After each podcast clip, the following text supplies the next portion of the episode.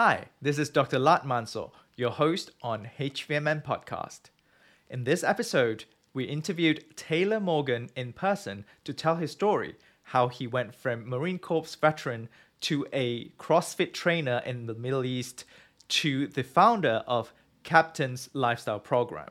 And Captain Lifestyle's program is a high performance coaching program for men. So we talked about his inspiration, his story behind it, and what does he actually coach in the lifestyle program. So if you're interested, stay tuned and enjoy this episode. All right, hi everyone. Welcome to HVMN podcast. We supposed to do this recording 2 days ago online remotely, but internet was not having a good day. So Taylor, thank you very much for driving down to San Francisco. We rented a studio today, and um, here we are recording live. So we got everything set up now. So uh, let's get rolling. Let's roll. Uh, one thing I want to point out, you really enunciate the H. You said HVMN. Is that a normal thing? I think it's, it's how H- British English. yeah, HVMN. Okay. Yeah, Alright. a lot of people actually pointed that out. I mean, amongst many things that I say, Yeah. like trousers. Trousers. Um, what about breeches? You say breeches? Breeches. Breeches? It's like the same thing as trousers. It's like a. Never used them before. Okay. I mean, think not- not that I never used Or- or trousers, I never knickers. used- Knickers, I think that's underwear. Yeah, Like old old school underwear. yeah. But actually, before we start, should we have a shot? Yeah, if- I was just gonna say I need to turn my brain on. All right, let's I'm- do this.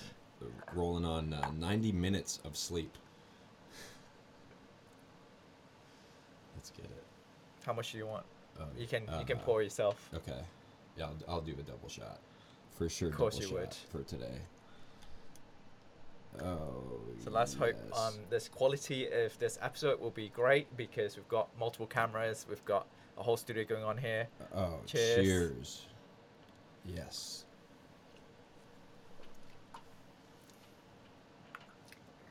All right. Man, you know, I drank basically an entire bottle of that yesterday, fueling me Wow. on my night Well, I'm escapades. glad I'm glad we're producing products that actually help people. Then. I I recorded uh, an Instagram video for HVMN the other day, and in it I said, I was like, "Thank you guys so much for watching my lives and for uh, for supporting the product because you're you're essentially fueling my addiction to this drug because I use it so freaking much. It's a much." food product with drug-like properties. right, right. We But gotta it- make that clear because a lot of people are starting to think it's too good to be true Yeah. because it does so many good things. It should it be banned in professional No. sports world and all of that? You know, No. So that's that's the debate there. So It- yeah, for all of you listeners who are not watching the video, we just took a shot of Ketone IQ. Um, I took that's two. That well, Taylor took two. Um, I always do it before podcast. It really helps sort always. of um, wire my brain up. So You know what I've been doing? I've been giving them out. have The, you? the new shots. yeah. Um, so Those are any- really good good sizes. Um, we've got single serve shots, and those are really good sizes to give them out, like just for people to try. It's perfect for for my podcast. Um, anytime somebody's a guest on the show, I give them one, and we do a little cheers before, and they get to experience. Yeah, and, and sometimes mid podcast, they're like, "Oh, I'm, I'm feeling those ketones right now. Like the, the brain is on." Yeah. So yeah, I, I'm getting everybody hooked on this stuff. I mean, it, it does take about 15, 20 minutes before Yeah. it, it kicks in. But um, yeah, well, let's get to it. This episode, um, this is Taylor Morgan, or Captain Taylor Morgan, as he is known in his um, social media. Mm-hmm. Let's tell our listeners who you are, what your story is, and, and your passion. Yeah, Captain Taylor Morgan is who I am. Uh, background served four years as a machine gunner in the United States Marine Corps. Uh, it, it it was Veterans Day yesterday. My days are all mixed up. Um, and deployed to Okinawa, Japan, and Korea. Would end up breaking my ankle before my second deployment, which is the story we got into yesterday a little bit. We, we don't have to go into the, the whole thing, but No, I think we should. Oh, okay, I think we should. okay, That was a whole. That was a very interesting story. okay. Let's let's do it. We're, we're telling the the broken ankle story, and this was really the turning point of my life. I've had many, but this was like the major, like we're going down this highway, and it's like all of a sudden, nope, change of direction, skirt, you know, completely different, right? So when I was in the Marine Corps, I was a heavy drinker, you know, pretty much every single weekend, and uh, would even drive back to base drunk so many times. Uh, I told you this uh, the other day that a few times my friends who were on duty would knock on my window of my car at like 6 a.m. and be like, hey, it's like you gotta wake up and go inside, turn your car off.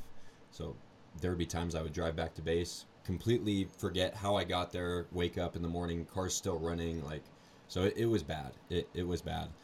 Um, and when you drive onto a military base, as I'm sure you know, you have to like look the guard in the eye, hand them your ID. You have to talk to them, right? So I just became so good at playing sober because for me to be completely blackout drunk that I don't, remember how I got back to base, I, I don't know. That's that's crazy. So thank God I'm still alive and Example of things not to do. Exactly. I, yeah, do not recommend. But um, yeah, why I was doing that is, and this wasn't consciously. I didn't consciously know this, but looking back now, I can absolutely see how how this was the case. I was depressed and stressed. I fucking hated my life in the Marine Corps. There were times when I'd I'd go back home and I would just dread the flight back to base because the leadership was more of a dictatorship. It was more authoritative, more do as I say, just because I say so. Um, just because it, you know, it's these kids out of high school that, you know, they got bullied and now they join the Marine Corps. They're these tough guys now. They're in a position of power. Now the roles are reversed. Oh, I used to get bullied. Well, now look who's in control, right? So not everybody, of course, but um, there was there was a lot of that uh, especially from my experience, not a lot of good leadership. And I wanted to escape that. So I tried out for the Scout Sniper Screener on my first deployment uh, to Okinawa, which was basically five days of mental and physical torture. Uh, they, they are testing you to see if you have what it takes to make it in the, the sniper platoon.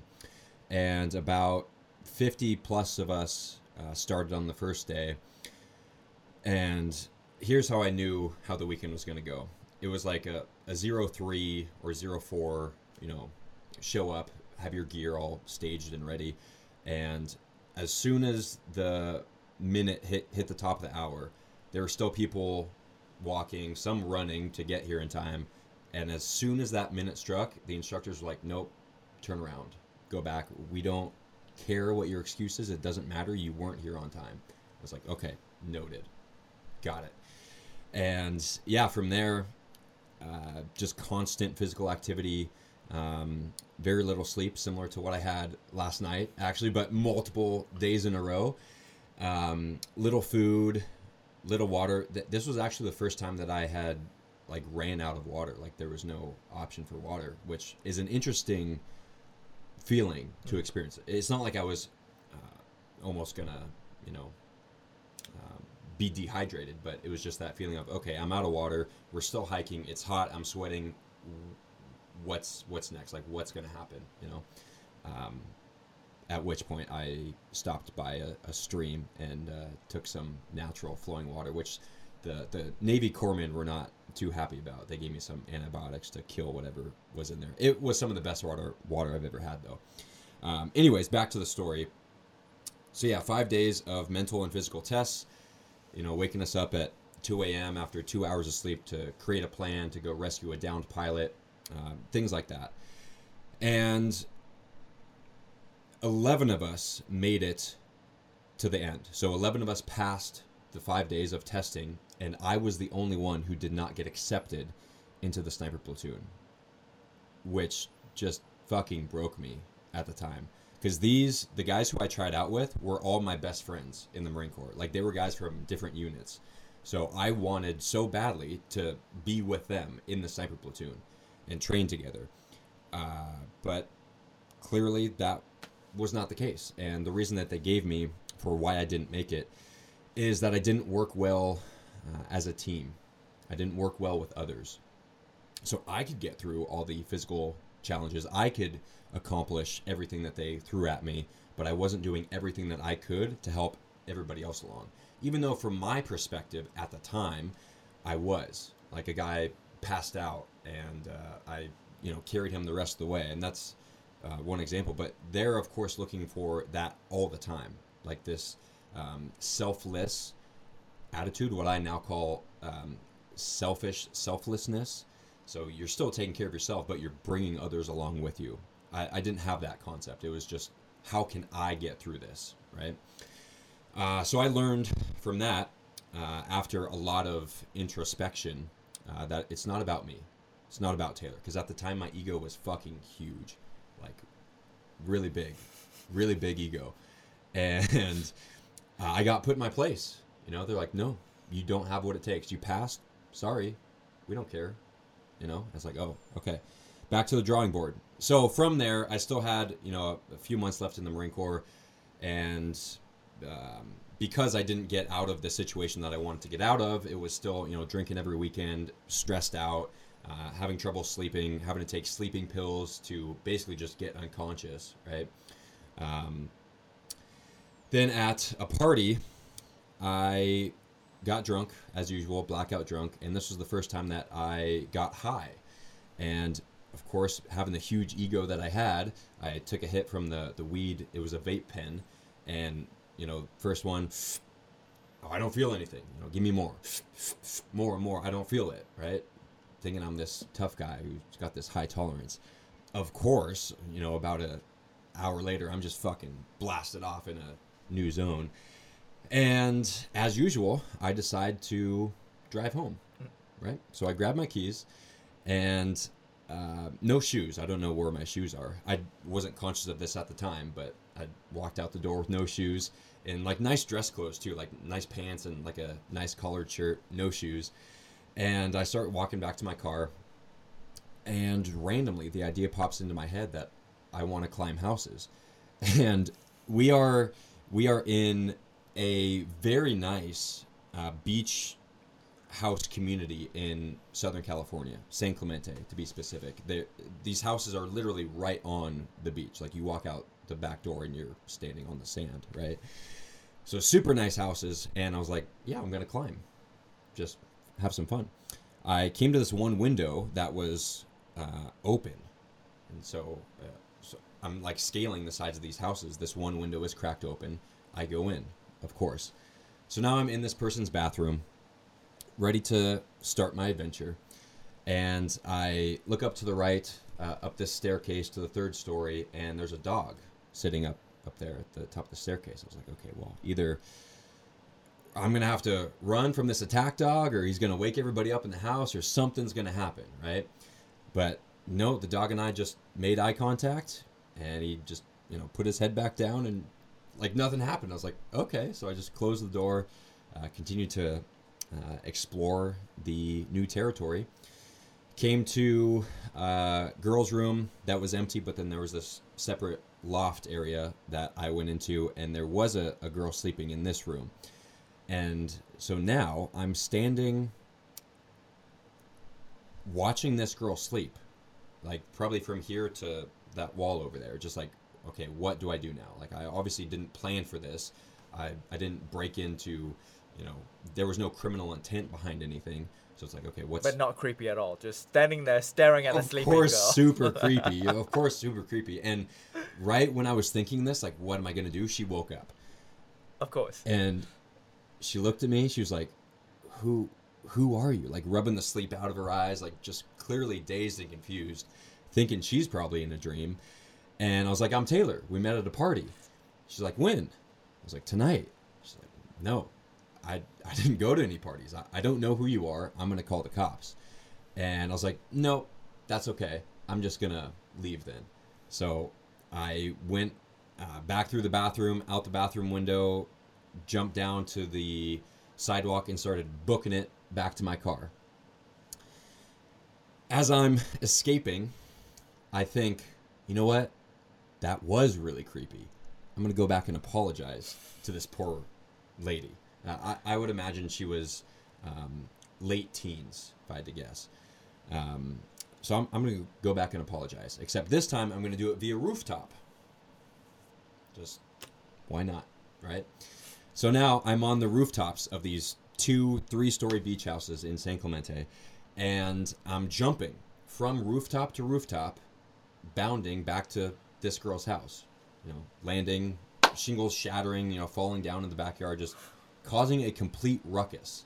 Like, And no one woke up at this point. I mean, maybe they did, but it, you know, they're inside thinking it's a meteor shower. Like I didn't see anybody, but I'm sure that they woke up, like because it was I was making a ruckus, and uh, I came to this one gap that was pretty substantial. But at this point, I think I'm living a dream. I was like, this cannot be real right now. Like, what the heck am I doing? This is obviously fake. Like, this is pretend. So I can do whatever I want. And um, so I backed up, got a running start, and uh, I jumped, made it to the other side. But when I landed, I heard this pop. And this wasn't the shingles shattering. This is something in my body. My ankle was messed up. And that quite literally and figuratively sobered me up.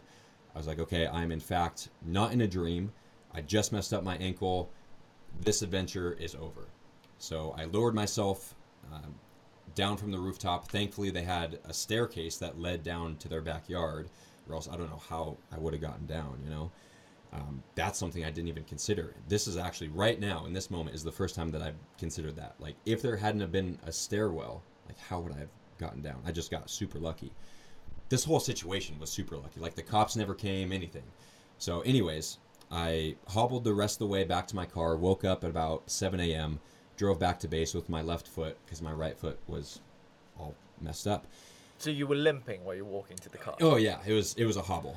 Yeah, past a security guard, mind you. Um, there's a security guard who guards, um, you know, people from coming in and out of this nice community. I just walked right by him. Like this this dude had no business being a security guard. It's now like 2:30 in the morning. There's a guy in you Bad know- guard dog.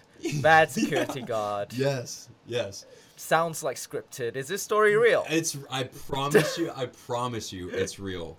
I promise. Um, so yeah, no shoes. Walking past this guy, we we have a conversation. I forget what it was, but he was just completely oblivious to like his job as a security guard. Like you should question a dude who's walking around with no shoes, like limping at two thirty. Like even if he's going back to his car, just check on him, make sure he's not driving. You know. Anyways, there was none of that.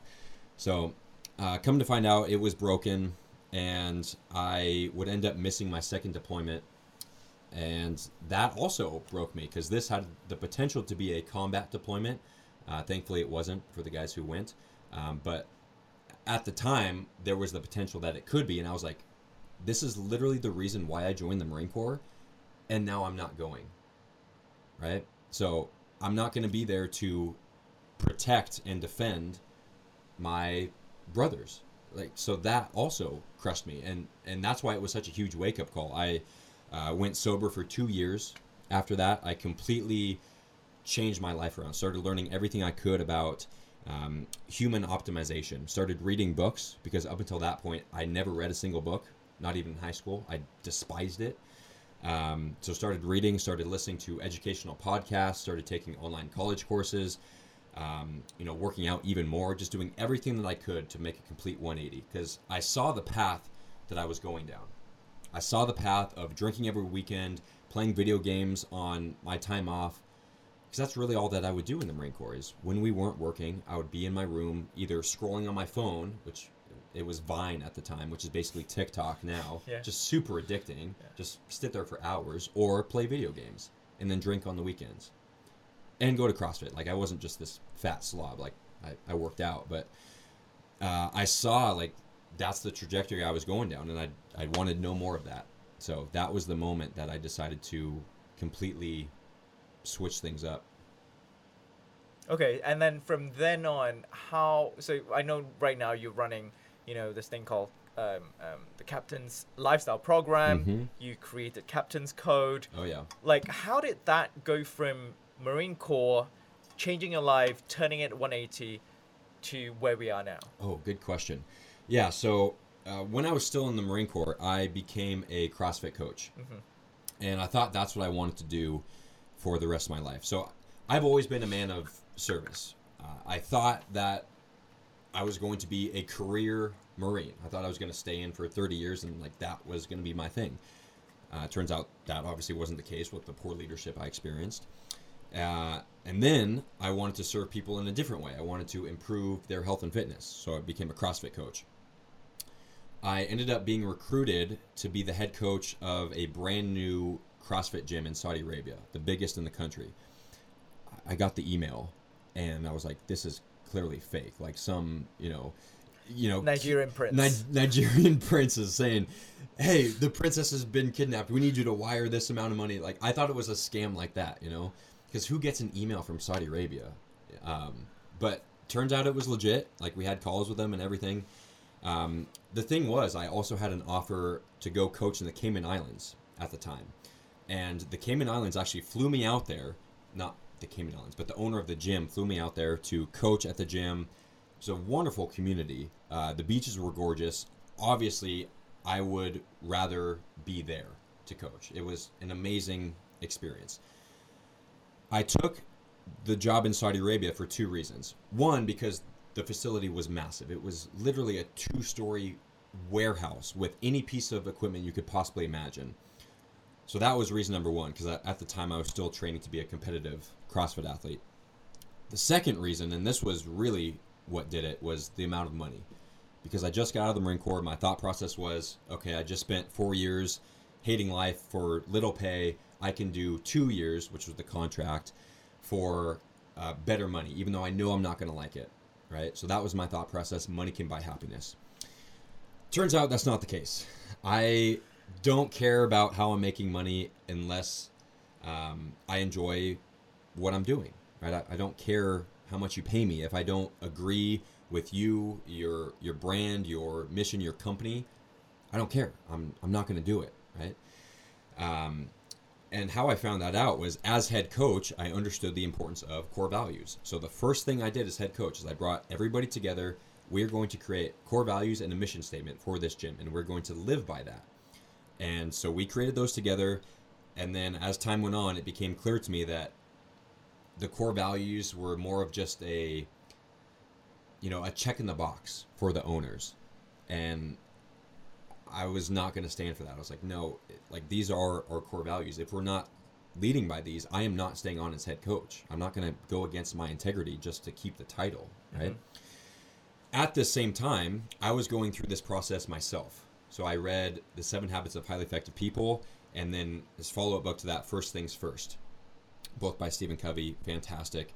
In there, he talks about the importance of beginning with the end in mind. So creating your core values, who you are as a person, thinking about the legacy you want to leave with your mission statement, things like this.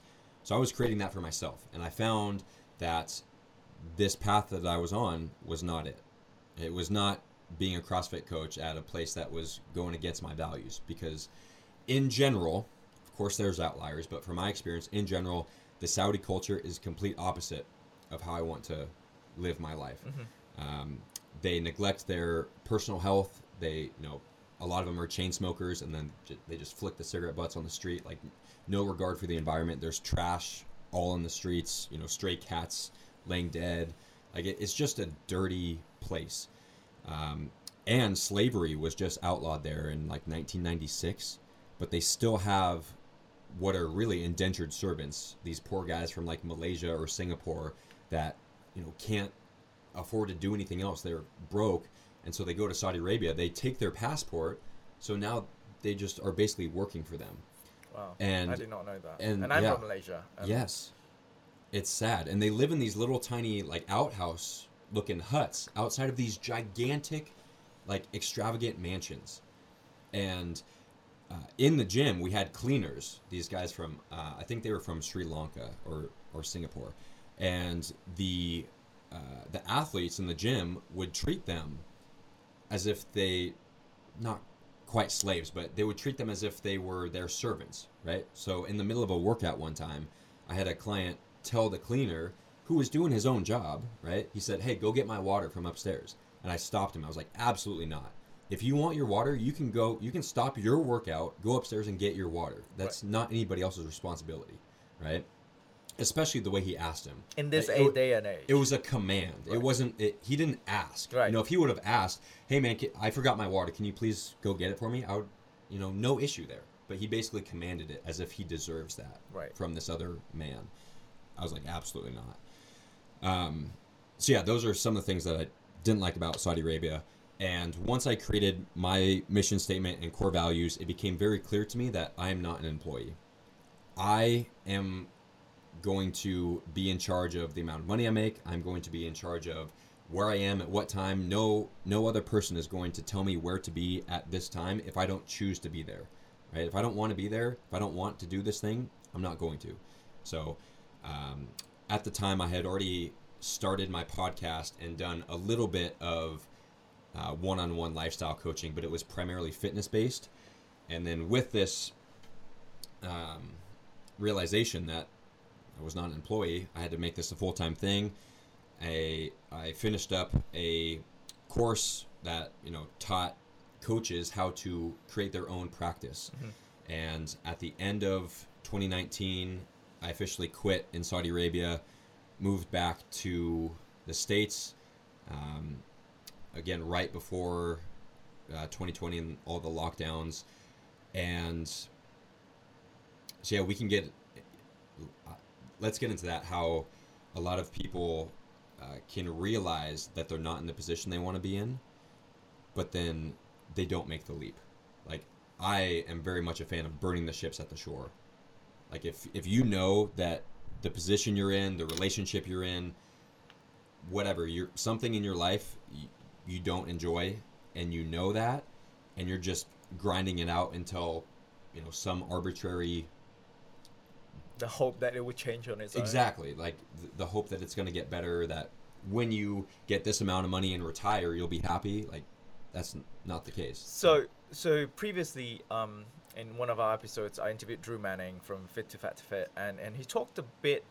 Uh, actually, he's, he emphasized a lot on on the relationship and addiction with food, and and that comes, you know, specifically for transformation, for body transformation, for weight loss, and that is the biggest hurdle, right? It's is that addiction, that mental resilience towards fighting the addiction Mhm. with food.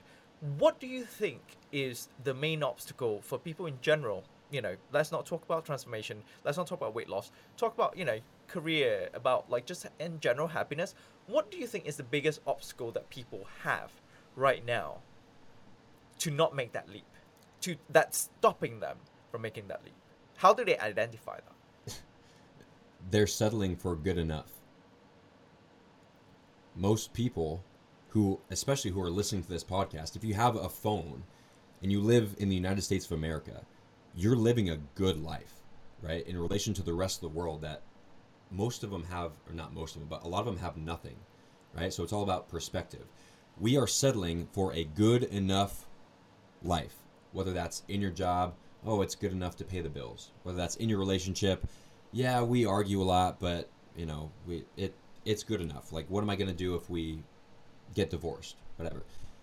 So, from my experience talking with men, it's it's they know that they're not fulfilled and they're scared to make that leap, which is why I wanted to, to touch on it. They're scared to give up their good life, even though they're miserable in it, to go for the great. They would rather have the certainty of misery than the uncertainty of, or than the misery of uncertainty. So they would rather have the certainty of misery than the misery of uncertainty. So many people are scared of the unknown. I am the exact opposite. One of my core values is adventure. One of the reasons why I said yes to, you know, Saudi Arabia. Like that's just, that's a crazy thing. I mean, right? why would you jump from roof to roof? I mean, otherwise. why why would I do that? Yeah. I, I mean, that core value was, was materialized before you realized Yes. the importance of core values. Well, even as a kid, I was always, you know, playing around, like exploring everything. Um, I there, there's a like a vision board that we made in, in second grade, and I I wrote on there, when I grow up, I want to be an explorer, like Indiana Jones. You know, just live that that type of life. So of course, this is the the person who I became, adventurous. and I'm just now starting to tap back into that after me suppressing it for a little bit. Um, but yeah, they're they're afraid of the unknown because they don't know themselves. There's this disconnect. They don't think that they're going to be able to achieve it. They think they're that they're going to fail. They what if the bad stuff. What if I quit my job and then we go bankrupt? What if I uh, get this divorce and what if I never find love again? They what if the worst possible situations. A game I like to play is called What Ifing the Good Stuff. What if you fucking went for it? What if you did pursue your passion? Yeah, it's going to be challenging. That's the point. That's why almost nobody does it. That's why almost every single person dies with regret, knowing that they left some potential on the table because they were scared. Right? and they them not realizing their self worth. yeah, uh, not not understanding. Um, I believe that all of us are truly limitless. We are bound by nothing besides the stories that we're telling ourselves. The stories that most people, myself up until recently included, we're telling ourselves that we're not good enough, that we're not attractive enough, that we're not strong enough, that I can't do that. What if it goes wrong? What if I fail in front of all these people? What if I get embarrassed? You know, That point right there. What if I fail in front of all these people? At the end of the day, none of those people matter. But a lot of times, and we know, all of us know this, our ego gets the better side of us, and, and our ego slowly creeps up and tells us, what if I fail and all these people are going to say, I told you so? Right? We are so scared of that. I included in the in the past. me too. You yeah. know, when I took the leap, go from Malaysia to UK to study for undergrad, from there to uni- uh, to to New York, you know, moved to America for the first time, didn't know anyone, and then moved to Germany for work. Like every time I moved to a new Deutsch? country, huh? Sprechen Sie Deutsch? Ein bisschen, Ah, yeah. ich auch. All right, the rest of this podcast is going to be in German. Oh, yeah, great. I need a translator. Um, no, I, I worked for an American company, so I, I had to learn German for sort of day to day sort of operations. But other than that, I, I can't use German for like to talk about pharmaceuticals because I work for a pharmaceutical for pharmaceutical company then. But I think a lot of people care too much about the possibility of people saying, "I told you so," that you will fail. I told you so that it won't work out. Take out the think. A lot of people care deeply about other go. people's opinions of them. There you go. Yeah. I recently realized this. Like, even I, who thought that I didn't care about other people's opinions, was holding myself back from a lot of things. For example, content creation. I almost always I'm I'm still working on this. It's getting a lot better. I almost always hesitate and a lot of times I just don't even do it. Uh, make content in public, whether that's asking somebody to, to take a picture or video of me, or me doing it myself. I get so uncomfortable because I think, I think that they are thinking, oh, who's this guy thinking he's you know cool enough to to get his picture taken, or um, you know what makes him so special. These are the things that are going through my head. Yeah. And because I now know myself, and I've defined what I call the MVVP mission, vision, values, and purpose, I literally do not care anybody else's opinion because I know so deeply who I am and what my purpose is and the value that I'm bringing that it, it makes no difference to me. Like, you should be seeking out failure so then you can learn and grow. All of my major turning points in life, at least the first four, have came from failures that I then turned into learning experiences. So we have to be willing to fail. And once you fail enough times, like I did, then you start to sit down with yourself and say, hey, who am I? Like, what's going on? And that's why, like, the whole first month of my program is is dialing into the MVVP. Like, Perfect. Perfect segue. So let's talk a bit about Captain's Code. What is the Captain's Code? The Captain's Code are the 12 articles by which I and other captains began to live the captain's lifestyle. So uh, it's the 12 most important aspects of holistic health, happiness, and productivity. Really, it, it encompasses everything from my current understanding. I, I really spent a lot of time thinking of what what is worthy of, of going in here, right? So it's the, the captain's code. The captain's and code is an acronym, so each letter stands for something. Um, the first C is cold exposure, for example. So I I teach, and when I say I teach, I do this myself. The first thing that I do when I wake up is get into the cold shower, or if I have an ice bath, into the ice bath. So we can talk about your 8:30 a.m. Yeah, wake well, up time. No, I, I was gonna say because the last time I had this conversation on a, on Zoom, I think um, you know with SOCOM as well, and I was saying that I've never had a I, um, ice plunge before. I've never- oh, So- so- you got to come to the immersion. No, a lot of people, a lot of people was like, "Yeah, we're gonna take you to you know the ice plunge," and I'm, I'm down to try it for sure, but I, I never had the opportunity. Um, you know, You have we have the opportunity literally right now. We could go find an ice bath. That is a bullshit excuse. There are endless opportunities. You just have to seek them. You've been hiding from them. That's like that's- I said, if the opportunity presents itself, I'm down. Okay, know? well, the the next Captain's Lifestyle Immersion is happening in April, which we uh, we do ice baths a bit differently at the immersion. We submerge ourselves I've seen those. in the ice and start breathing. Yeah, because you, you don't go, you don't go for a beginner's course, do you? You go straight to the advanced course. Well, so I I bring them through. You know, it's baby steps. Like if they're working with me uh, before they attend the immersion, we start off with cold showers. Yeah. Right. That's that's the the C in the captain's code. Start your day off with a cold shower. Let's start there, even if it's one second. So the second C. So the first C is cold exposure. That no Yes, the the first C is cold exposure. Yeah. There's there's no other C. code. Oh yeah, yeah, captain's code. The the second C is uh, connect with Earth and with um, fellow humans. Right. Which is something we can talk about for sure. But yeah, at the immersion, um, you know, I talk about. Um, we, we do ice bath classes, so I, I talk about how to do it properly, how to breathe, the mindset going into it, which a lot of it is playing what if the good stuff. Yeah. Like instead of um, trying to escape the situation or wishing that you were in the sauna instead of the ice bath. And this applies to anything, any uncomfortable situation. The more that you try to escape the situation that you're currently in, the more uncomfortable you will be.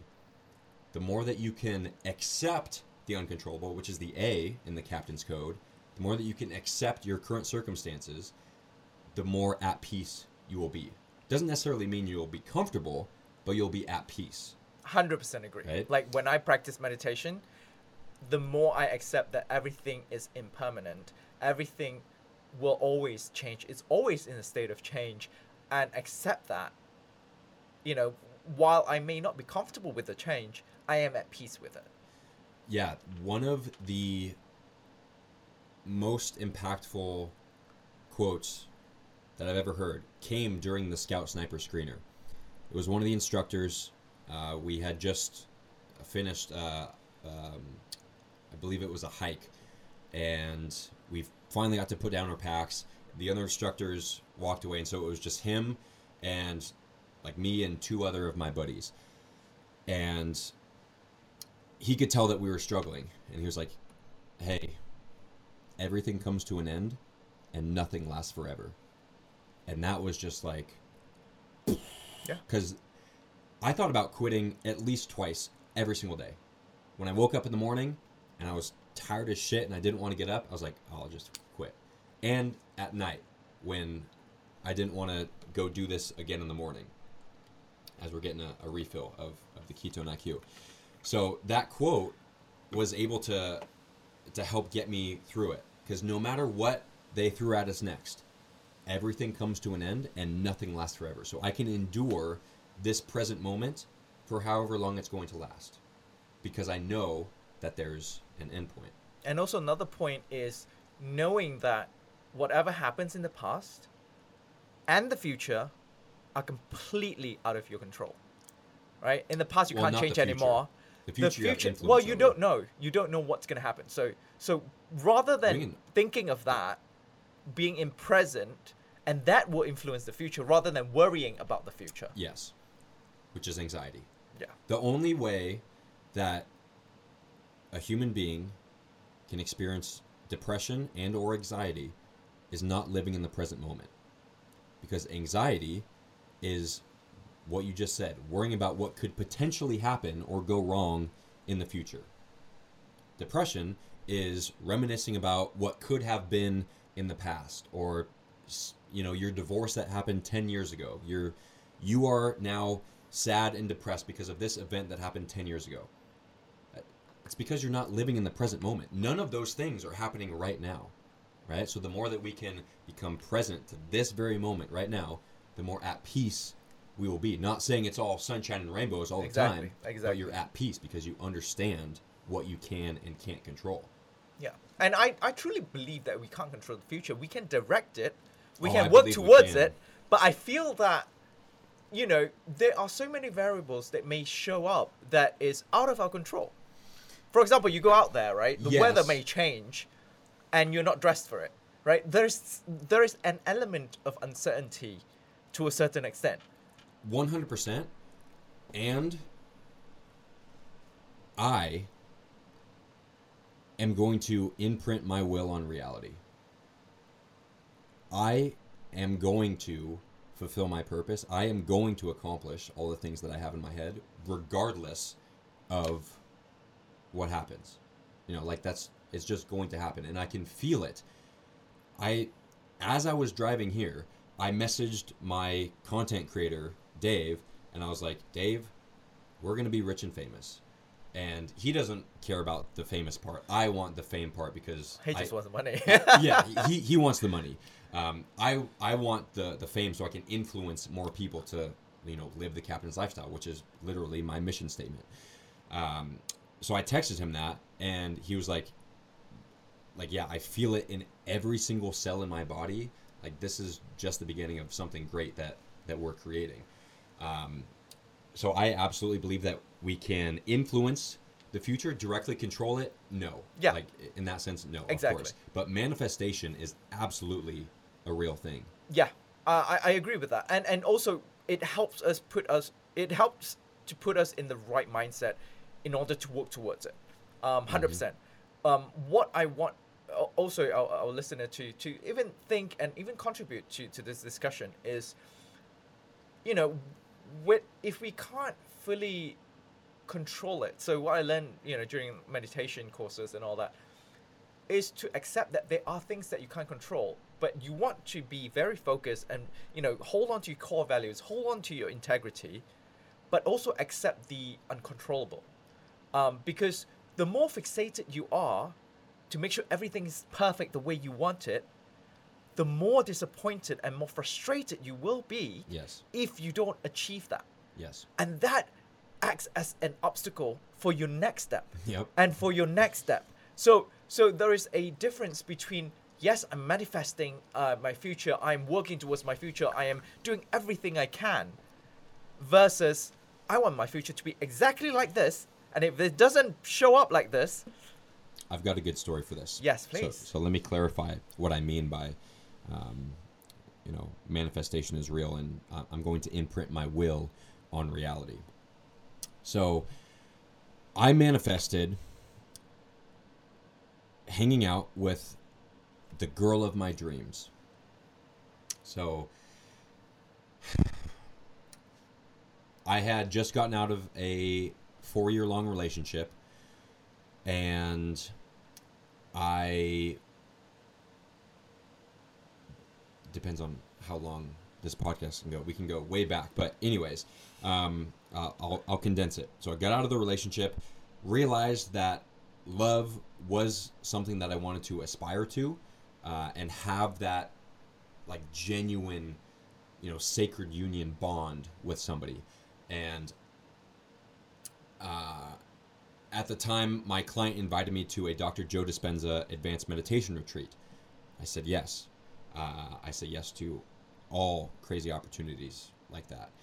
And I was like, okay, what is the thing that I want to manifest? Because if you're not familiar with Dr. Joe Dispenza's work, it's all about manifestation and, and meditation and drawing your your uh, reality to you as opposed to you know just hustle and grind and you know make it work. I believe in a combination of the two, but and that was how I started meditation because I I was in one of your calls, and Pat gave the uh, Yes. yeah, and you, you didn't remember that, did the you? the mastermind. The mastermind what- on that's where we meditation, and you uh, and you asked me to buy the twenty dollars evening and morning meditation from Joe Dispenza. And you've been consistent with that. I've been consistent with that, and also I added elements of um, love and caring uh, meditation from the Spirit Rock Foundation up in Marin here, wow. um, and that was how I sort of marry the elements of you know being hungry, being ambitious, being you know wanting to manifest with loving and caring, more like you know accepting life as is um, to have that balance. It's non-attachment hmm to the outcome.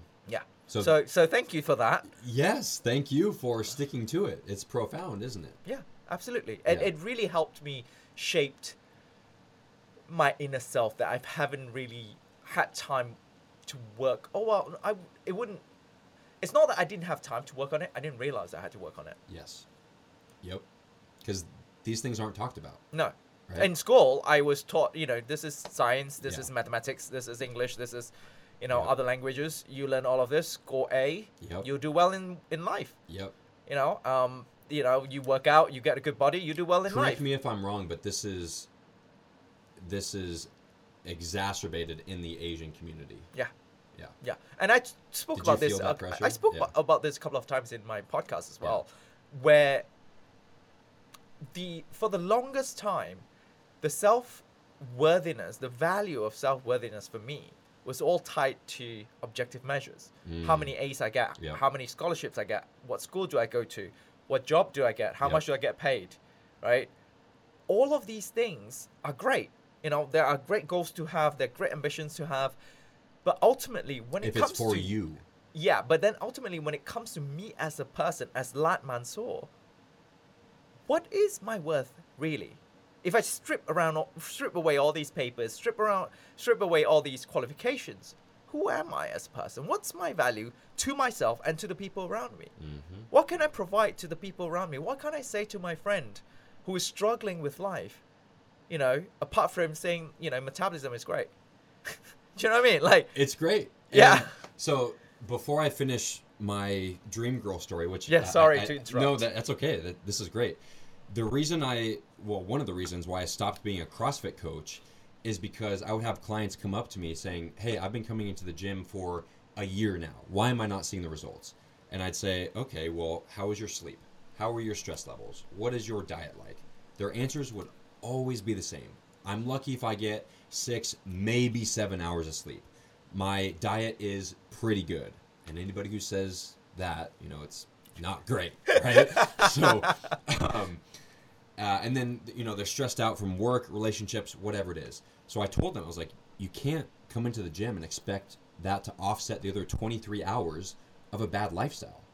That's just not how it works. You have to incorporate all of these things in, which is why I called my brand the Captain's Lifestyle, because it encompasses all of these things. And it's the balance, which we can talk about my logo, which is why it's a wheel. I call it the wheel of um, lifestyle optimization.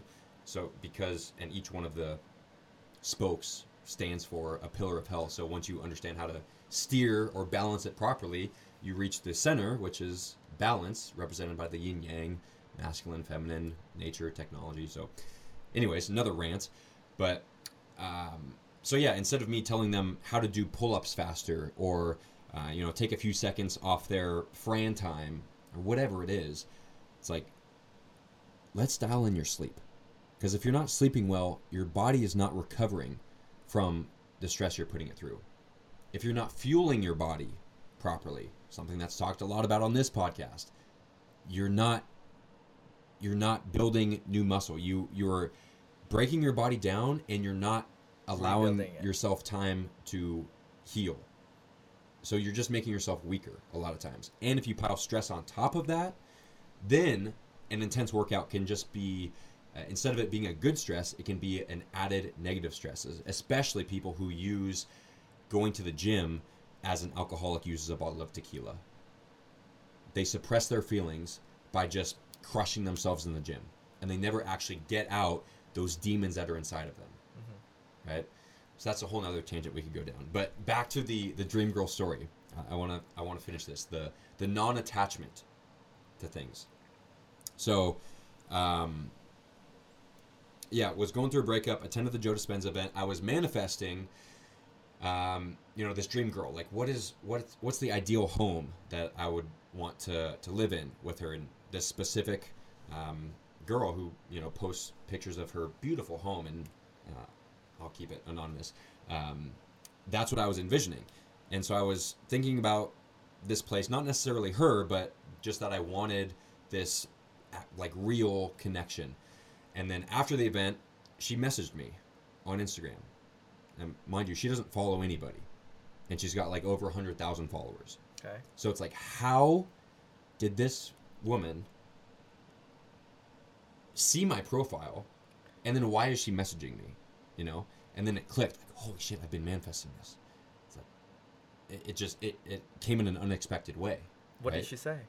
Um, I, I don't remember the first message, but w- we had talked for a while, and then we actually met up in person, and there's a whole story behind that. But um, yeah, so we hung out a few times. I manifested us hanging out. I manifested a, a few other things, and then so we're not talking anymore. That's the moral of the story. Is it, we're not talking anymore, and it doesn't matter to me because I'm not attached to that specific person. I'm just attached to this vision that I had. It was her in it, but it could be replaced with any, not any, but you know, a woman who, um, Who can make you happy? not who can make me happy, because I already am happy. It's just a woman who, um, well, this could get into a whole other conversation about love and like what to look for in in a relationship, but um, without going into that, it, it it could be replaced with anybody. So it's not the out the specific outcome that I'm. It's not the it's not the how that I'm attached to. Mm-hmm. It's the, uh, it's the. I don't want to say it's the destination, but do you get what I'm saying? Like Yeah. it's, I'm so unattached to um, how it happens as long as it eventually does happen, and that Yeah, so this is what I talked about in, in terms of like the future. You can have the core shape of the future, but then what comes, you know, on top as attachments, as like the variables, you, you don't know and you can't control, but you know where it's going. like I know that this this type of relationship is going to come Yeah. for me just because I felt that, and that's the importance of feeling into your manifestations and feeling into your affirmations, like actually connecting with the feeling. How would it feel if I already had this thing? Okay, once you have that feeling in mind, live your life as if that were already the case. Mm-hmm. So that's why, just deep down, I just know because I can feel it. I live this every single day that I'm going to accomplish all the things that are in my head because I'm living my life as if they were already accomplished. Yeah. Right? So we have about 10, 15 minutes left Okay. for our podcast. So I'm gonna play the devil's advocate because you know Please. me. I'm a I'm a scientist. You know I love to dive deep into the details. So you mentioned earlier that this is sort of a yin yang, mm-hmm. right? But your program is for men only. Yes. Why is it just for men and not open for all? Good question. I Where's the yin? Yeah, I well, we absolutely talk about yin practices for men in there. I am not qualified, in my own opinion, to coach women to this extent. Of course, the captain's code is you know good for everybody, right? Um, however, my coaching is specifically for men because I don't have enough information about women's cycles, for example, something that's you know super complex, something that I've never personally experienced. I don't know a lot of the struggles that women go through.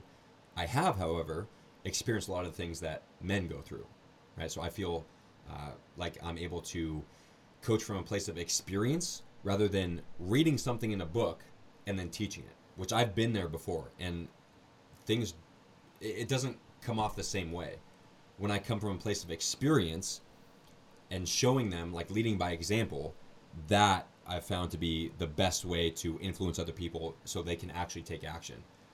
Right? Like, if I was super knowledgeable about women's health, like, of course, there's men out there who, you know, that's what they study. Mm. But it's like, I would always just take that with a- slight grain of salt. It's like, because you have you actually experienced it, mm. you know? So that's why I personally don't coach women. That's- and And I believe that really everything that's going wrong with the world today is due to weak men. And once men step up as actual masculine men, that will shift the balance. Women have had to become more masculine to fulfill the role of feminine men. So now there's this whole push towards, you know, girl boss and, um, you know, I don't need no man, you know, doing it all on your own. That was very much the alpha male lone wolf mentality, which is a toxic uh, masculinity. Like that's not what masculinity actually is. So the women have um, just naturally taken over that balance, and once men can come take that back, then we can restore. But some would say that would be an empowerment if the females. They should have the option to, but a lot of times. I really don't think that they do, and this is from actually talking with women. Like they're burnt out, single mothers. Like they don't want to work. Hmm. You know, for me, like I get inspired by divine femininity. Like this dream girl that I was talking about, she inspired me to really start taking action into my brand because I'm like, wow, I will do anything that I possibly can to have this and to be as free as her because she's just existing. This is the the power of the feminine. They inspire simply by being, by existing. The masculine, that's absolutely not the case. The masculine inspires by doing, by accomplishing, by making a, a positive impact on the world. That's why there's so many weak men today because we've just gotten comfortable. We don't work out. We just sit on the couch, watch sports, go to a nine to five job that we don't like and we complain about, and we just do that on repeat. It's like, what is the impact that you're having? Right. So once we restore that balance, I believe that's that's going to alleviate a lot of problems in the world, from the lack of leadership um, to um, uh, single mothers, like the fact that there's so many single mothers and, and kids being raised by single parents, like that's a big issue, right? They, we need that polarity between the masculine and the feminine. Fair enough. Um, in terms of your practices, so I know in terms of science, you know, the cold plunge and the cold exposure um, has shown, you know, a lot of data for health and fitness and recovery. So that's fine. Red light. I know you're a big proponent of red light. I've read um, substantial data has shown sort of benefit to skin conditions like psoriasis and um, eczema, but not really everything else. What other data do you know of that you can share as to what other benefits there are on, on red light? Yeah, I don't know the specific studies, um, and it it absolutely depends on the the quality of, of the red light that you're getting, like the the wavelength, the distance you are away from it, um, the EMFs, the the flicker. A lot of these things companies don't account for, and um, because red light and infrared light is you know we're, we're getting it from the sun. So it's basically a sun supplement. So we know that the sun increases testosterone levels right? The sun does that getting sun exposure. We know that the sun increases uh, nitric oxide production which red light also does. Um, we know that uh, it helps speed muscular recovery, which the red light also does. Anything that increases blood flow will increase muscular recovery. So, from my experience, um, I really love the red light, especially after a cold shower or ice bath, because I personally I feel the blood flow almost instantly back into my body.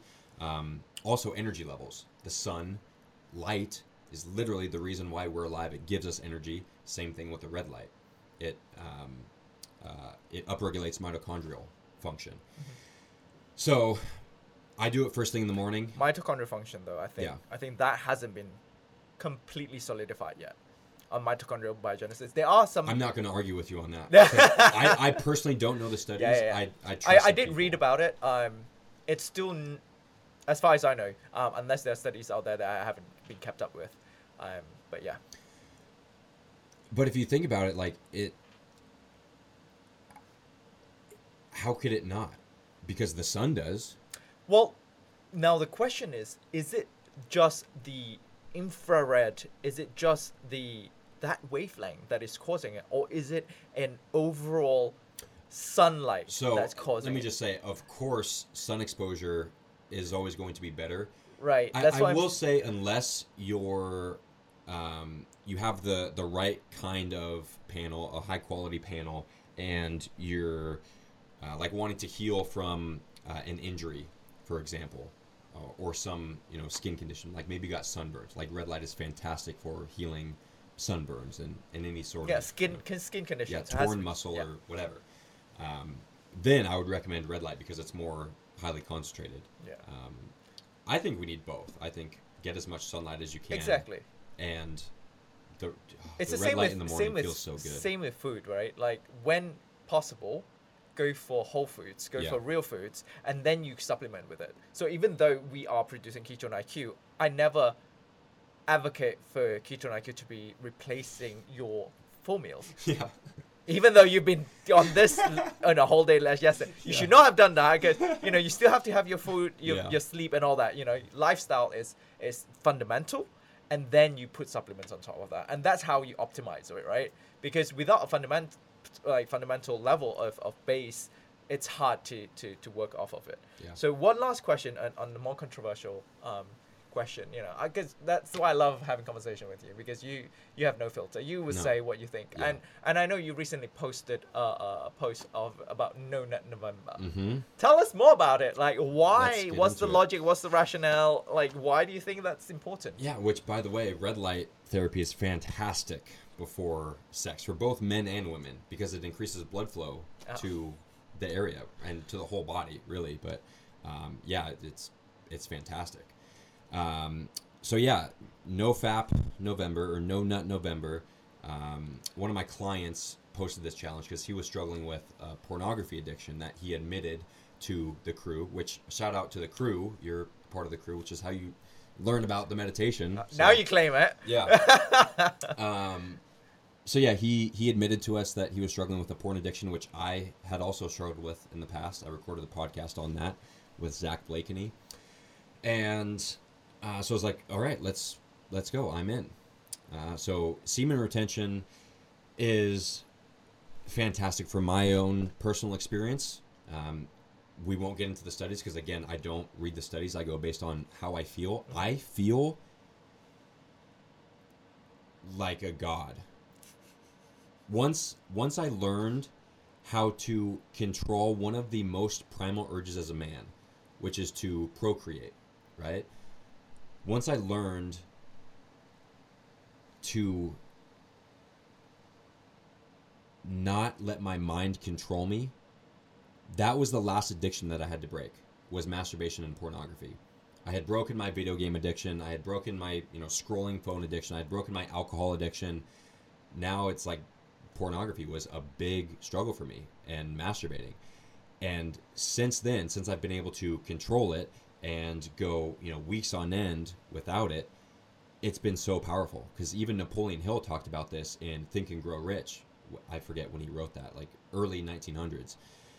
Uh, he talked about sexual transmutation, especially for men.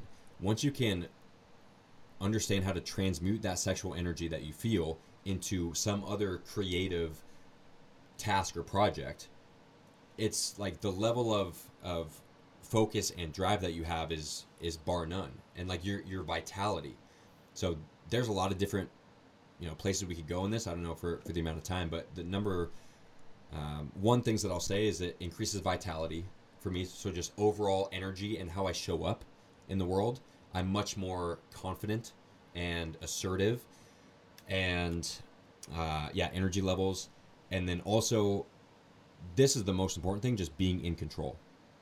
As a man, one of the most important things that you can do is be in control of, aka the captain of, your own life. So that voice in your head that's telling you, hey, we want the bag of chips. Hey, we don't want to go to the gym. We'd rather stay here and watch TV. You can talk to that inner voice and you get to control who wins. So by uh, by understanding how to control one of the most primal desires, once that's in your control, I you're limitless. Yeah, I think that you know? mental training, that mental training is really, really helpful. That's the number one Um, benefit I, I mentioned from the ice bath too. And and I can share um, on some data that I've seen. Um, they did look at sort of semen retention and uh, testosterone levels.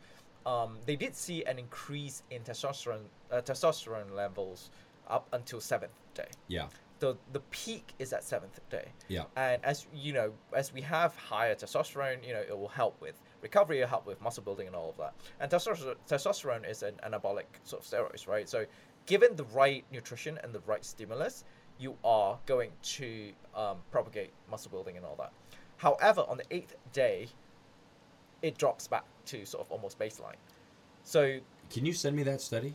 I'll, that- I'll try and find it. to? Yeah, I'll try and find it. um, so what some scientists postulate is that because your body feels that, okay, you are building it up, and you get increase and accumulation of testosterone, but our bodies are very good at balancing Mhm. everything in a very optimal level. Yeah, it's So, not like not too testosterone high- just keeps increasing. Correct. Of course. Not too high, not too low. But it will be interesting for a long term study to see overall, even though there are peaks and valleys, does the the peak and valleys like you know sort of remain higher after a long term um, so sort of yeah, we could keep this podcast going for a while. I know. Because there's I so know. many things that I want to. I there's so many things I want to ask too. that. Um, I I'd love to to to have you know second you know episode and all that and. Mm. Similarly, you know, I'm happy to go on your podcast as well. Oh, like, yeah, I mean, we're absolutely going to do round two. yeah, we can Yeah. do round two that is less focused on just ketones and exogenous ketones. We can talk about, I mean, I think like through this podcast, you know more about how I view things, you know how I approach things, and I know more about, you know, how you approach things.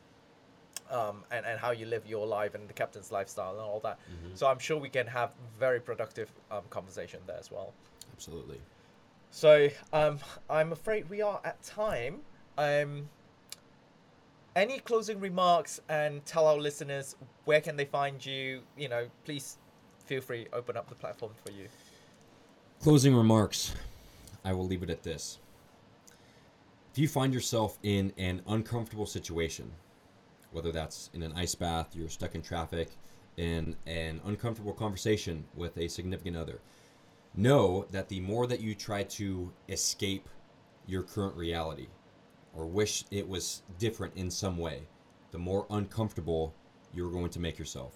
So simply accept and surrender to whatever it is, and you are going to be able to be at peace with that situation. Or you can find me at captain underscore Taylor underscore Morgan on all the social media platforms, including YouTube. Uh, the Captain's Lifestyle Podcast, episode 135, I believe, was my interview with you about all things ketosis. And if you'd like to download the Captain's Code, I will uh, provide the link for that. It's a free download.